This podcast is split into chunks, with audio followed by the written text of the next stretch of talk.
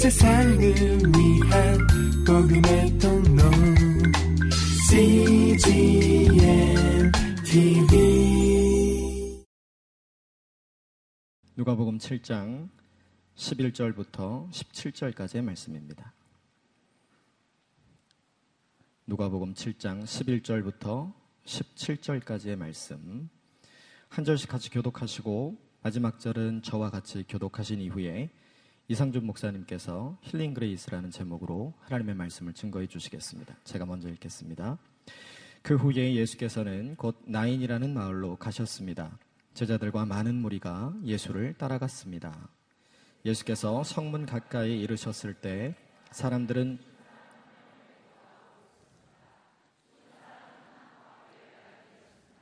그리고 많은 마을 사람들이 그 여인과 함께 상여를 따라오고 있었습니다. 주께서 그 여인을 보고 불쌍히 여기며 말씀하셨습니다. 울지 마라. 그러고는 다가가 관을 만지셨습니다. 관을 메고 가던 사람들이 멈춰서자 예수께서 말씀하셨습니다. 청년들아, 내가 내게 말한다. 일어나거라. 그러자 죽은 사람이 일어나 앉아 말하기 시작했습니다. 예수께서는 그를 그의 어머니에게 돌려 보내셨습니다. 그들은 모두 두려움에 가득 차 말했습니다. 위대한 예언자가 우리 가운데 나타나셨다. 하나님께서 자기 백성을 돌봐줘 같이 읽겠습니다. 예수에 대한 이 이야기가 온 유대와 그 주변 지역에 널리 퍼져갔습니다. 아멘. 할렐루야. 네, 이번 한 달 동안 힐더월드라는 주제로 화요성령 집회 말씀을 나눕니다. 여러분 북마크를 다 받으셨나요? 갖고 계신가요? 한번 꺼내 보시겠어요? 네, 힐링에 대한 주제인데요. 색깔만 봐도 저는 힐링이 일어나는 것 같아요. 네, 여러분 한번 글을 읽어보겠습니다. 같이 읽겠습니다. 모든 인간은 투병 중이며 그래서 누군가를 사랑하는 일은 누군가를 간호하는 일이다. 어느 작가의 말입니다. 진정한 사랑은 상처를 끌어안고 아픔을 보듬는 데에서 시작됩니다. 그러나 예수님의 사랑은 우리를 간호하는 데에서 그치지 않았습니다. 그분은 우리를 아픔 가운데서 일으키시고 죽음에서 살리셨습니다. 예수님의 사랑은 실패가 없고 예수님의 능력은 한계가 없습니다. 그분의 사랑은 우리를 온전케 하며 모든 능력을 겸비한 사랑입니다. 치유자 예수 그분께 나오십시오. 그리고 그 사랑의 능력 안에서 여러분도 세상을 치유하십시오. 성령 안에서 그분이 하신 일보다 더 큰 일을 보게 될 것입니다. 아멘.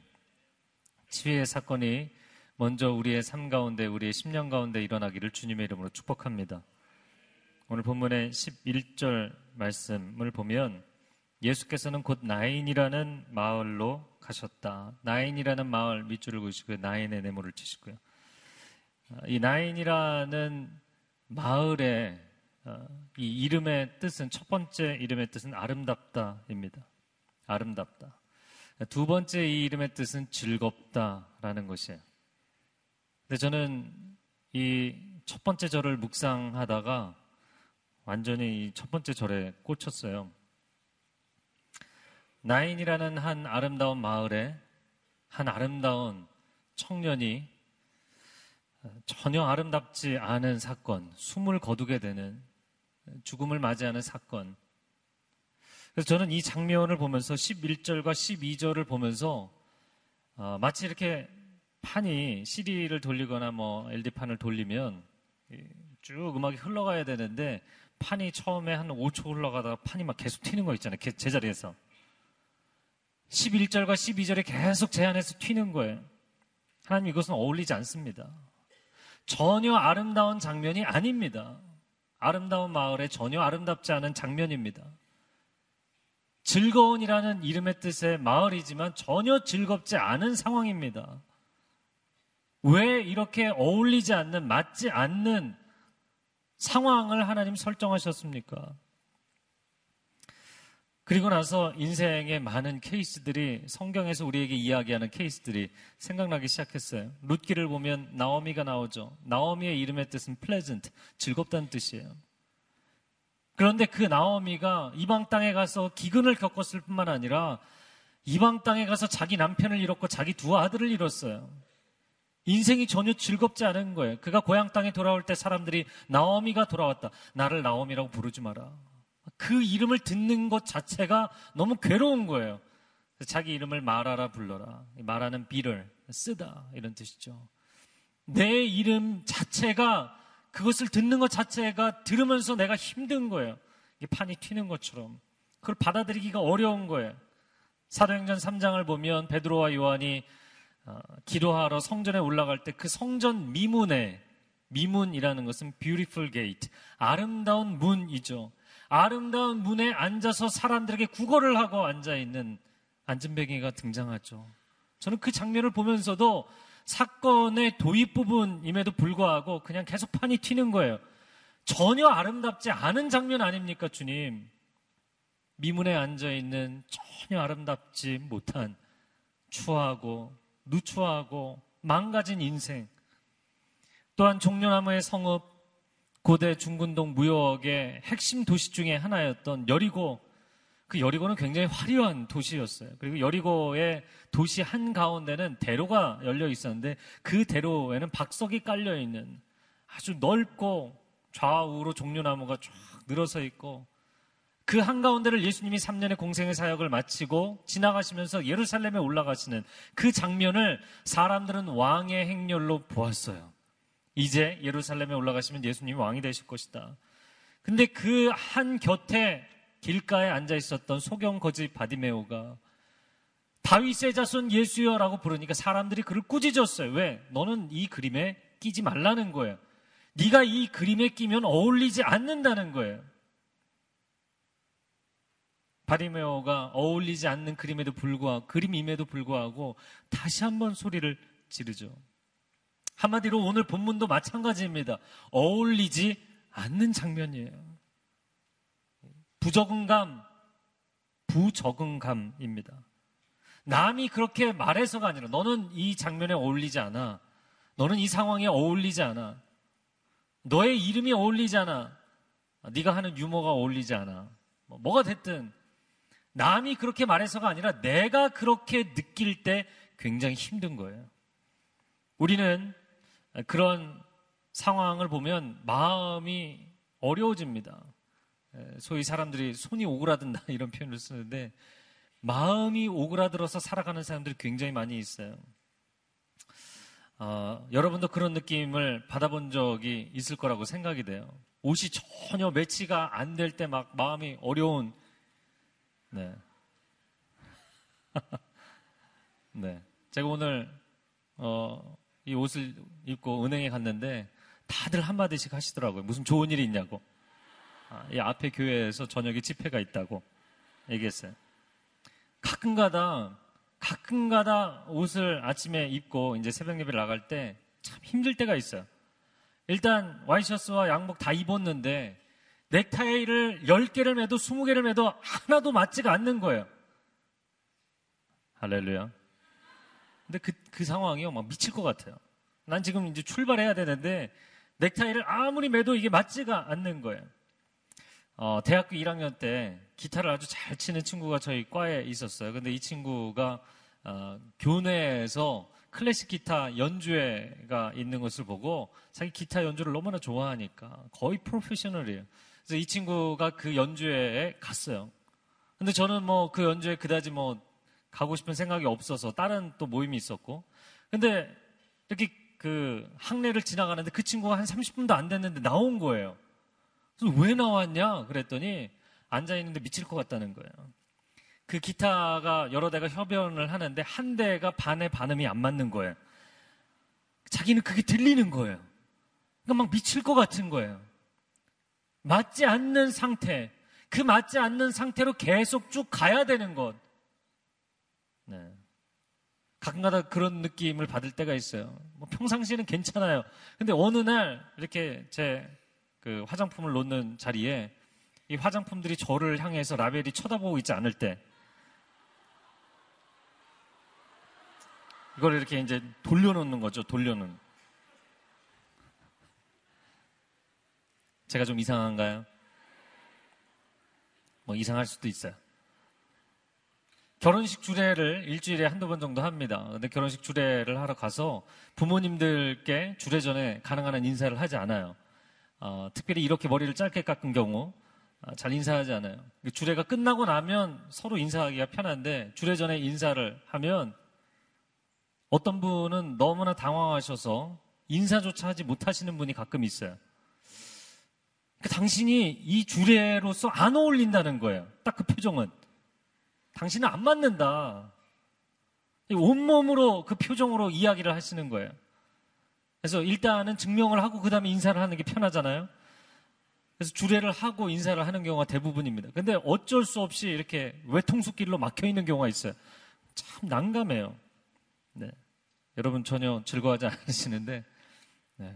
젊게 본다는 뜻이에요. 믿어주세요.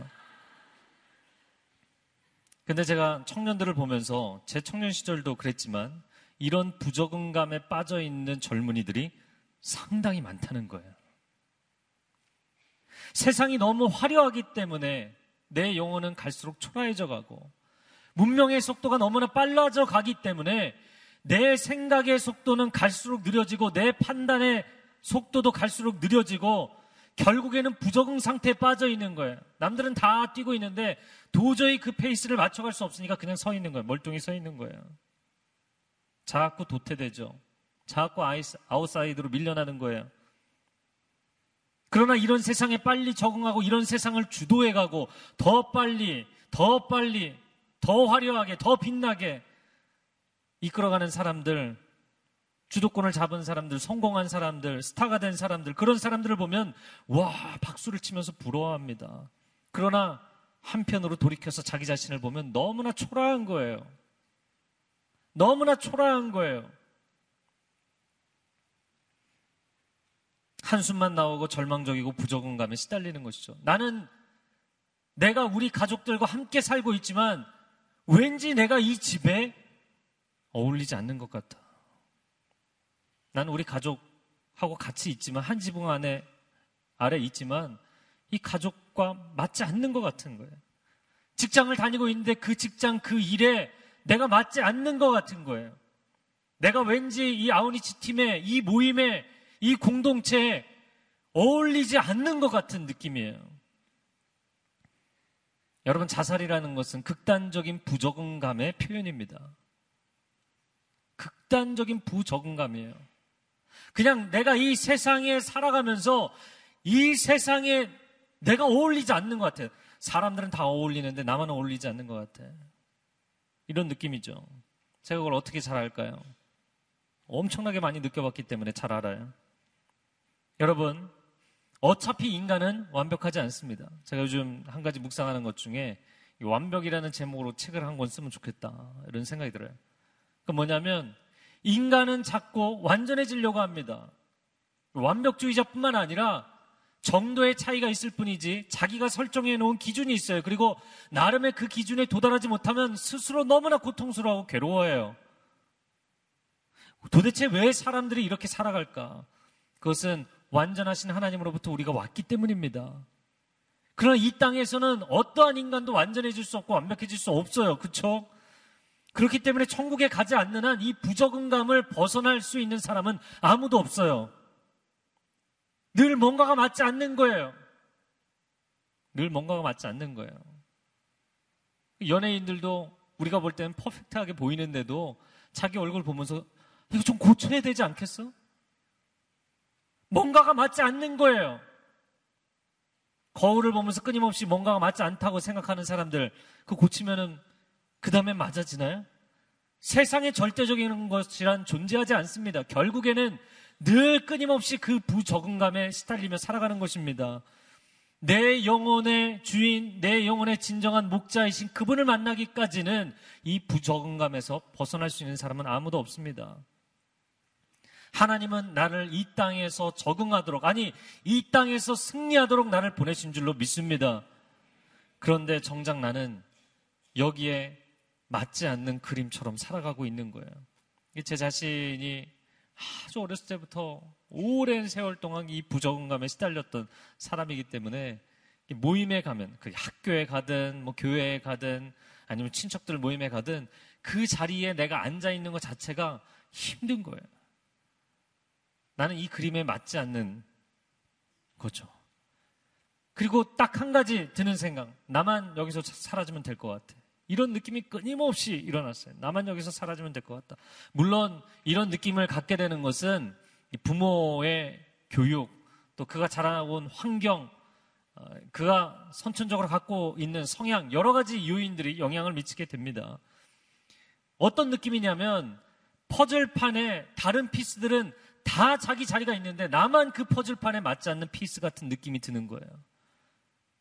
그런데 나만 맞지 않는 piece인데 그 piece를 억지로 끼워 넣으려고 할 때 그 고통. 아, 속에서 부대끼는 어려움. 그러니까 나만 힘든 게 아니라 나를 그렇게 막 밀어 넣으려고 하는 그 판에 밀어 넣으려고 하는 부모도 힘들고 형제들도 힘들고 친구들도 힘들고 다 힘든 거예요. 아이들이 학교 생활 하면서 정서적인 부적응감에 시달리는 아이들이 많다고 이야기를 합니다. 그러면 이 아이들이 느끼는 느낌, 어떤 논문에서 이야기하는 것이 불안정감, 열등감, 죄악감, 적대감을 느낀다. 마음이 끊임없이 불안하고 자기 자신에게 원인이 있다고 생각하기 때문에 열등감이나 죄악감을 느끼고 아니면 다른 사람들에게 원인을 전가하기 때문에 적대감을 느끼고 이런 마음을 느끼는 사람들은 부적응 행동을 하기 시작한다. 부적응 감이라는 것은 감정이잖아요. 근데 이 감정이 행동을 만들어내는 거예요. 부적응 행동에 이르게 되는데 비행을 하게 되고 약물을 남용하게 되고 우울증에 빠지고 자살을 시도하고 자존감이 잘 형성이 안 되고 도벽이 생기고 온갖 종류의 비행과 중독 현상이 나타나는 거예요. 저는 어, 제가 부정감이 아주 심한 사람이 이 골이 깊었던 사람이기 때문에 중독적 성향이 굉장히 강한 사람이에요. 영화를 미치도록 좋아했어요. 너무너무 좋아했어요. 여러분, 어떤 사람들은 이런 부적응감을 어떤 방향으로 해결하려고 하는가? 그냥 이렇게 놔버리는 거예요. 모두가 인생이라는 트랙을 달리는데 그냥 놔버리는 거예요. 그냥 멈춰 서버리는 거예요. 난 경기 안 뛴다. 세상에 롤러코스터가 막 돌아가요. 어, 난 못하겠어. 내려버리는 거예요. 어떤 사람들은 불평하고 반사회적인 성향을 지니게 됩니다. 이렇게 뛰면 안 된다. 뛰는 사람들을 막 차로 들이받고 이상한 행동을 하죠. 혹자는 이런 말을 합니다. 팀이 싫으면 선수가 떠나야 되는 거 아니냐. 학교가 싫으면 학생이 관둬야 되는 거 아니냐. 물론 때로는 그럴 때도 있어요. 그러나 만약에 세상이 잘못된 것이라면 그 세상을 바꿔놔야죠. 학교를 바꾸고 팀을 바꾸고 세상 자체가 그 판 자체가 잘못된 것이라면 그 세상을 바꿀 수 있는 사람이 되어야 합니다. 힐더 월드라는 것은 우리가 좋게 표현을 해서 그런 것이죠. 우리는 세상을 바꿔놓는 사람들이 되어야 돼요. 그냥 세상이라는 판 자체가 잘못되어 있는데 억지로 끼워 넣으려고 부비고 들어가서 마치 맞는 자리인 것처럼 살려고 애를 쓰는 것이 아니라 세상 자체를 바꿔놓을 수 있는 사람들이 돼야 돼요. 이것을 거룩한 불만족이라고 이야기하는 것이죠. 거룩한 불만족.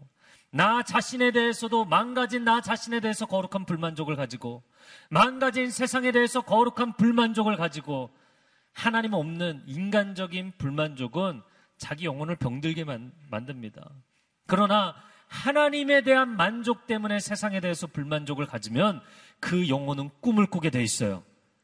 그 영혼은 세상을 향해 포기하지 않고 도전하게 돼 있어요. 할렐루야. 어떻게 바꾸느냐가 중요한 것이죠. 세상을 비방하고 반대 여론을 조성하고 이런 방식 말고요. 오늘 본문에 일어난 것처럼 생명의 사건을 일으켜서 생명의 사건을 일으켜서 저를 한번 따라해보세요. 생명의 사건을 일으켜서 세상을 바꿔야 합니다. 아멘. 오늘 본문에 보면 죽은 사람이 청년이었다. 청년이었어요. 12절에 죽은 사람 한 명을 메고 나오고 있었습니다. 죽은 사람은 한 과부의 외아들이었습니다. 죽은 사람 한 명 밑줄을 그으시고요. 한 과부의 외아들 밑줄을 그으세요. 14절에 보면 청년아 이렇게 돼 있죠. 청년 동그라미 치시고요. 바로 당신입니다. 죽은 사람은 청년이었고 한 과부의 외아들이었어요. 취사 형수, 죽은 형의 와이프를 아내로 취하는 것. 그래서 대를 이어가도록 만드는 것. 이거 계대 결혼법이라고도 이야기를 합니다. 당시에 그런 사회적 제도가 있었던 것은 여인의 생존권을 보장하기 위한 거였어요. 남자의 노동력이 그에게 보장이 안 되면 살아갈 수가 없기 때문에.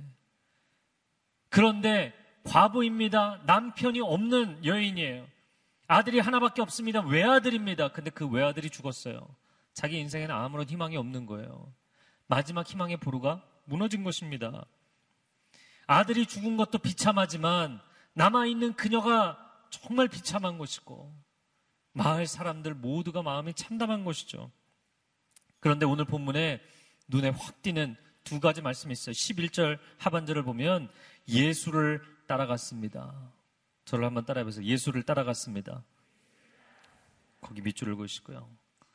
12절 하반절에 보면 상여를 따라오고 있었습니다. 거기 밑줄을 그으세요. 예수를 따라갈 것인가? 상여를 따라갈 것인가? 한 청년이 죽었습니다. 비참한 상황입니다. 아름다운 마을에서 전혀 아름답지 않은 사건이 일어났어요. 당신은 그 순간에 예수를 따라갈 것인가? 상여를 따라갈 것인가? 당연히 상여를 따라가는 것이 상식적인 것이죠. 근데 예수님이 비상식적인 이야기를 하신 적이 있어요. 누가복음 9장 59절과 60절 말씀 한번 같이 한 목소리로 읽어 주시기 바랍니다. 시작.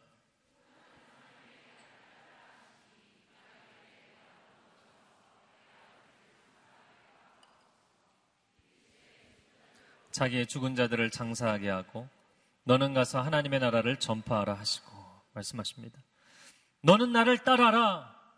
그랬더니 한 사람이 제자로 콜링을 받은 이 사람이 나로 먼저 가서 내 아버지를 장사하게 해 주십시오. 예수님 뭐라고 말씀하세요? 죽은 자들로 죽은 자들, 저희의 죽은 자들을 장사하게 하라. 지금 사, 살아있는 사람들이 죽은 사람을 장사하는 거 아닌가요? 근데 예수님 표현이 뭐라고 돼 있어요? 죽은 자들로 저희의 죽은 자들을 장사하게 하라. 영적으로 죽어 있는 사람들을 얘기하는 거예요. 영적으로 죽어 있는 사람들이 육신이 죽은 사람들을 장사하게 하라. 너는 영원히 살아있는 사람 아니냐? 그렇다면 죽음을 따라가는 인생이 아니라 생명을 따라가는 인생이 되고 이 생명을 증거하는 인생을 살아야 되지 않겠느냐 말씀하시는 거예요. 여러분 우리가 세상 한가운데 살다 보면 이 오늘 본문과 같은 상황에 처해 있을 때 우리는 상여를 따라갈 수밖에 없어요. 세상을 따라갈 수밖에 없어요. 세상의 잘못된 방식을 따라갈 수밖에 없어요. 어둠을 따라갈 수밖에 없고 저주를 따라갈 수밖에 없고 죽음을 따라갈 수밖에 없어요. 주님은 거기를 따라가지 말라는 거예요.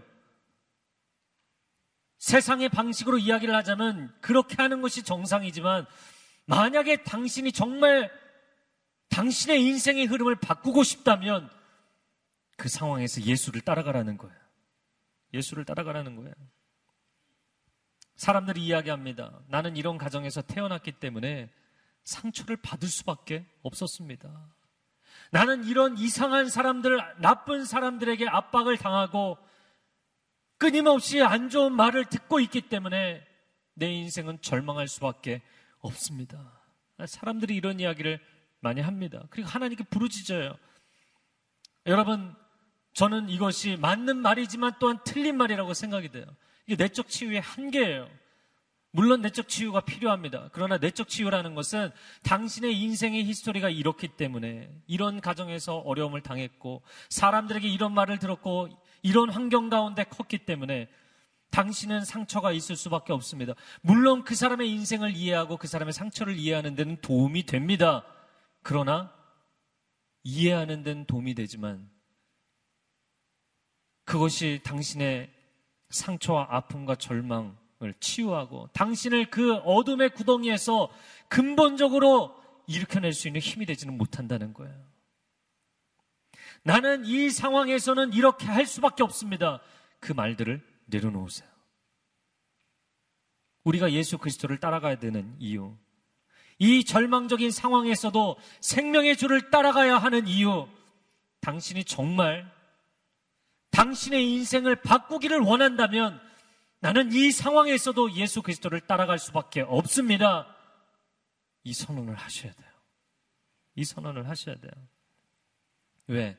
주님을 따라가지 않고는 사망과 어둠과 죄악과 저주와 절망으로부터 벗어날 방법이 없기 때문에 오직 예수, 오직 예수, 오직 예수 그리스도 외에는 세상의 이 방향을 거슬러 올라갈 수 있는 힘이 없기 때문에 오직 예수 그리스도를 따라 가야 하는 것이죠. 예수님이 예수님의 행렬과 그리고 장래 행렬이 지금 이렇게 만났어요.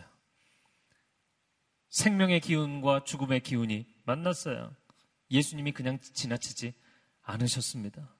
오늘 본문의 13절을 보면 주께서 그 여인을 보고 불쌍히 여기며 불쌍히 여기며 동그라미 치시고요. 단 한마디 하셨어요. 울지 마라. 울지 마라. 저는 울지 마라 말씀하시는 그 주님이 눈물이 맺힐 것 같은 울지 마라. 예수님이 왜 그렇게 말씀하셨는가? 이 불쌍히 여기며라는 단어가 중요합니다. 이 불쌍히 여기며라는 단어의 원어의 의미를 찾아보니까 창자가 끊어지는 아픔이에요. 예수님이 그 장례 행렬을 보시면서 창자가 끊어질 듯한 아픔을 느끼셨다는 거예요. 그리고 사람들에게 울지 마라. 이 곡하는 사람들이 구슬픈 음악을 연주하며 피리를 연주하며 사람들이 막 애도하는 거예요. 그 장례 행렬을 향해서 예수님이 울지 마라 말씀하십니다. 저는 이 장면을 묵상하면서 왜 주님이 그렇게 창자가 끊어지는 아픔을 느끼셨을까? 하나님도 그 아들 예수 그리스도를 유일한 아들 독생자 예수 그리스도를 십자가에 내어 주시게 됐잖아요. 아들이 그 하나님 아버지의 마음을 알죠. 이 과부가 유일하게 하나 있는 아들을 사망에 내어 주었어요. 아픔이 있는 거예요. 예수님이 그것을 동일하게 공감하고 느끼시는 거예요. 제가 중고등학생 때 방황을 하다가 주님을 만났기 때문에 처음에 교육자를 하면서 청소년 사역을 했어요. 그 대학생 되어서도 한 9년 동안 어, 신대원 가기 전까지는 계속 중고등부 교사를 했어요. 중고생들을 보면 그냥 느껴져요.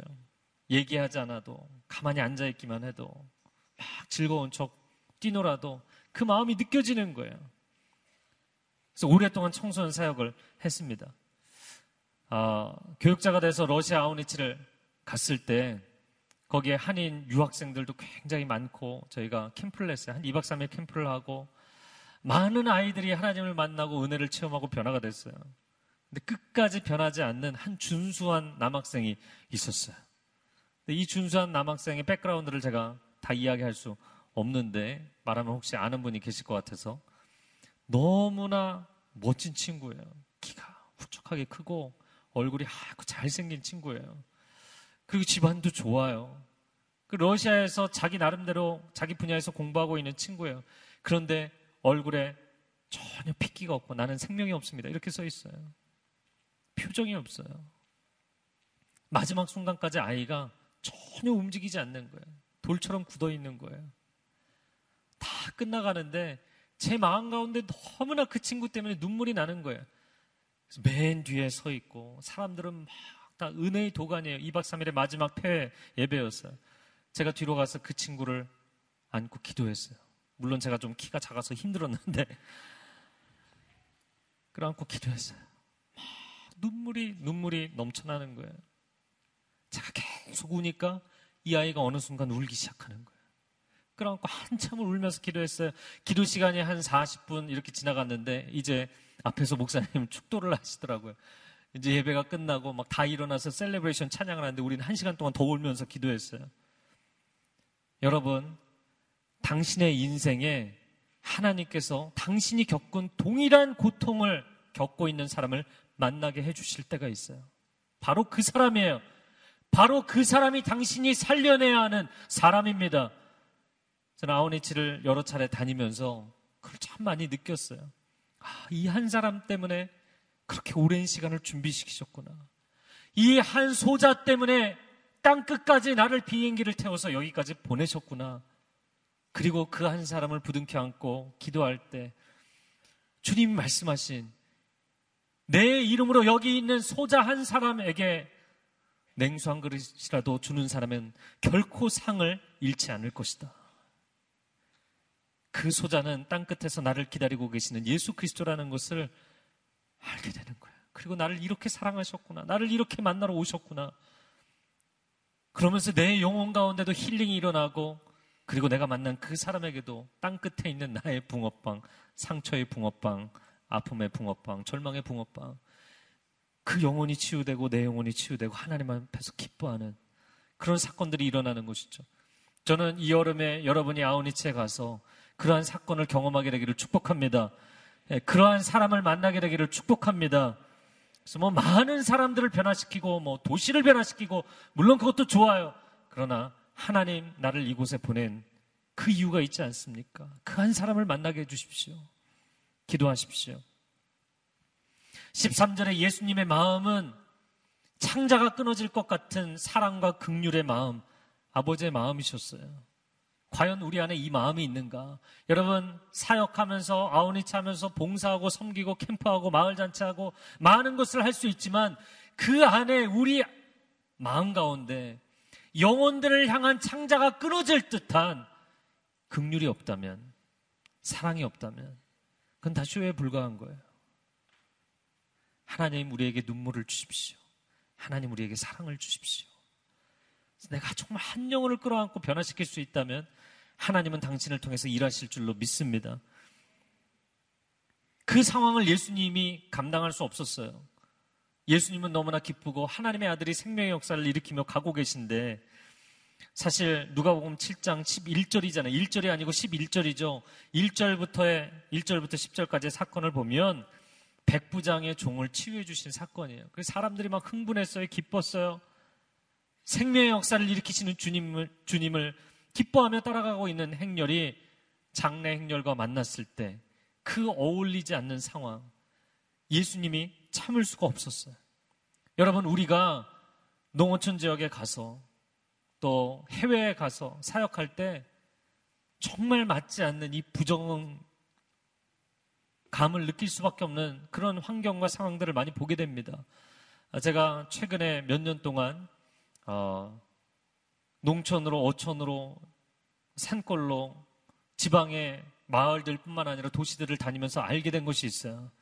대도시에 사람들이 몰려있죠. 화려한 삶을 삽니다. 문명의 이기를 누리며 살아갑니다. 그런데 가정이 깨어진 역기능적 가정에 버려진 아이들이 지방의 도시에 깔려 있어요.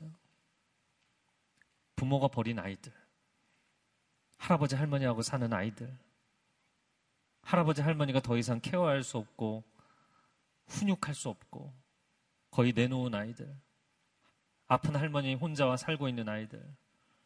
할아버지는 늘 술을 마시고 그냥 그 집에서 얹혀서 살 뿐인 아이들. 인생의 희망이 보이지 않는 아이들이 있어요. 도시가 화려한 것이 여러분 즐거우십니까? 끊임없이 새로운 버전의 그 다음 기기들이 나오는 거 생각만 해도 기쁘십니까? 여러분, 물론 즐거운 것이죠. 좋은 것이죠. 누릴 수 있는 것이죠. 그러나 한편에는 끊임없는 어두움이 이 민족을 덮고 있어요. 이 도시에서 사람들이 누리는 쾌락과 성공과 물질, 그 이면에는 수많은 아이들이, 수많은 영혼들이 눈물을 흘리고 있어요. 그 아이들을 누가 끌어안아야 합니까? 그 사람들을 누가 품어야 합니까? 도시에서 프리빌리지를 혜택을 누리고 있는 우리가 가서 그 일을 해야 되지 않습니까? 적어도 하나님의 은혜와 하나님의 사랑을 알고 있는 우리가 가서 그 일을 해야 되지 않습니까? 1년에 한 번뿐인 휴가이지만 당신의 그 시간을 내어놓아야 하죠. 우리는 이곳에서 많은 것들을 누리고 있지만 물이 부족하고 양식이 부족하고 전쟁으로 인해서 난민이 된 사람들 우리가 그들을 끌어안아야 되지 않습니까? 가서 보면 아이들을 안아줄 수 없을 만큼 온몸이 더럽고 냄새가 나고 이가 특칠거리고 아이들이 막 좋다고 달려와요. 그 아이들을 손을 잡을 때 이 느낌 부적응감이에요. 어울리지 않는 거예요. 잡기 싫은 거예요. 코를 막 흘리고 있고 며칠 동안 몸을 안 씻었는지 모르겠고 그 아이들을 안고 기도하는 거예요. 여러분, 사랑만이 이 부적응감을 넘어설 수 있어요. 하늘과 땅은 어울리지 않습니다. 완전하신 하나님과 불완전한 인간은 어울리지 않습니다. 죄가 없으신 하나님과 죄가 많은 인간은 어울리지 않습니다. 하나님의 사랑이 아니었다면 이 갭은 극복되지 않아요. 하나님이 우리를 끌어안아 주셨기 때문에 극복된 거예요. 할렐루야. 그렇다면 당신도 전혀 어울리지 않는 망가져 있는 나를 하나님이 그렇게 끌어안아 주신 것처럼 오 하나님 저는 하나님 품에 어울리지 않습니다. 전 너무 냄새가 나고 너무 더럽고 생각하는 것이나 행하는 것이나 말하는 것이나 내면이나 삶이나 너무나 많이 부족하고 너무나 많이 망가져 있습니다. 그래도 하나님이 나를 포기하지 않고 끌어안으시잖아요. 죽어서 시체가 되어서 관 안에 들어가 있는데도 그 관을 만지시잖아요. 저를 한번 따라해 보세요. 관을 만지시는 주님. 관을 멈춰 세우시는 주님. 저는 14절을 묵상하면서 너무너무 좋더라고요. 14절에 관을 만지셨습니다. 관 속에 있는 사람도 아니고요. 관을 메고 가는 사람들에게 멈춰서라고 메고 가는 사람의 어깨를 잡으신 게 아니고요. 관을 만지셨어요. 저는 그 주님의 마음이 이렇게 느껴져요. 예수님의 치유 이적들을 보면 예수님이 만지면 안 되는 사람들을 만지셨어요. 12년 동안 혈류병을 앓던 여인, 만지면 주님도 부정하게 돼 있어요. 근데 그 여인이 주님의 옷자락에 손을 댄 것을 가만히 두셨어요. 그리고 그 여인을 찾아서 그 여인이 내면적으로 무너져 있는 것까지 회복시켜 주십니다. 할렐루야. 문둥병자를 만져주셨어요. 그냥 치유하셔도 됩니다. 예수님의 능력이면. 손대기 싫으니까 그냥 나아라. 이렇게 하실 수 있어요. 그런데 예수님 만지시더라고요.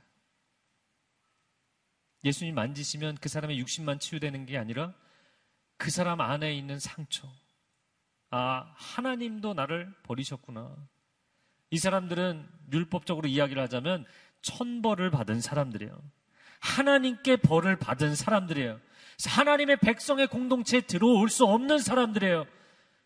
이들은 영적으로 상처를 받은 사람들입니다. 아, 하나님도 우리를 버리셨구나. 근데 예수님이 손을 얹으시는 순간 그들의 마음의 상처, 영적인 상처가 다 치유되는 것이죠. 예수님이 관에 손을 대십니다. 마치 병자들을 터치하셨던 것처럼 죽음의 손을 대셨어요. 여러분, 장례식장 어디를 가도 관에 손대는 사람은 없어요. 관에 손대는 사람 은 없습니다. 운구하는 운구위원들도 관을 묶고 있는 줄을 붙잡죠. 관에 손대는 사람 없어요. 왜 사람들이 관에 손을 대지 않는가? 죽음에 대한 두려움, 그리고 죽음에 대한 거리감 때문이에요. 이미 이 사람은 건너간 사람이에요. 만날 수 없는 사람이에요. 그거 붙잡는다고 돌아오지 못해요. 그런데 예수님께서 예수님께서 그 관에 손을 대셨다는 거예요. 그리고 관을 멈추게 하셨다. 할렐루야. 저는 이 관을 멈추게 하셨다. 이 멈추게 하셨다는 이 단어가 너무나 좋아요. 여러분, 죽음이라는 것은 생명이 멈춘 것 아닙니까? 근데 주님은 사망의 행렬을 멈추신 거예요. 사망이 계속해서 진행되는 것을 멈추게 하신 거예요. 여러분, 몇 바퀴 뛰다가 죽게 되면 삐 다시 돌아오지 않죠. 그냥 이것은 맥박이 멈춘 상태에서 계속 가는 겁니다. 이것은 회복될 가능성이 없는 상태예요. 그런데 예수님이 관을 멈추게 하십니다. 관에 손을 대실 뿐만 아니라 사망을 거기서 스탑 시키신 거예요. 주님은 죽음을 멈추게 하시고 생명의 사건을 일으키십니다. 청년아, 내가 내게 말한다. 일어나거라. 청년아, 일어날지어다. 부적응감에 시달리고 관에 누워 있는 것처럼 살아가는 청년들이여 일어날지어다. 일어날지어다. 내 영혼아 깨어 일어날지어다. 일어나야 돼요. 근데 이 사람이 일어난 거예요. 죽은 사람이 벌떡이라는데 저는 15절에 이 죽은 사람이 일어나 앉아 말하기 시작했다. 이렇게 돼 있죠. 일어나 앉아 말하기 시작했다. 사람들이 그 장면 보고 너무나 놀라서 심장마비가 걸리지 않았을까?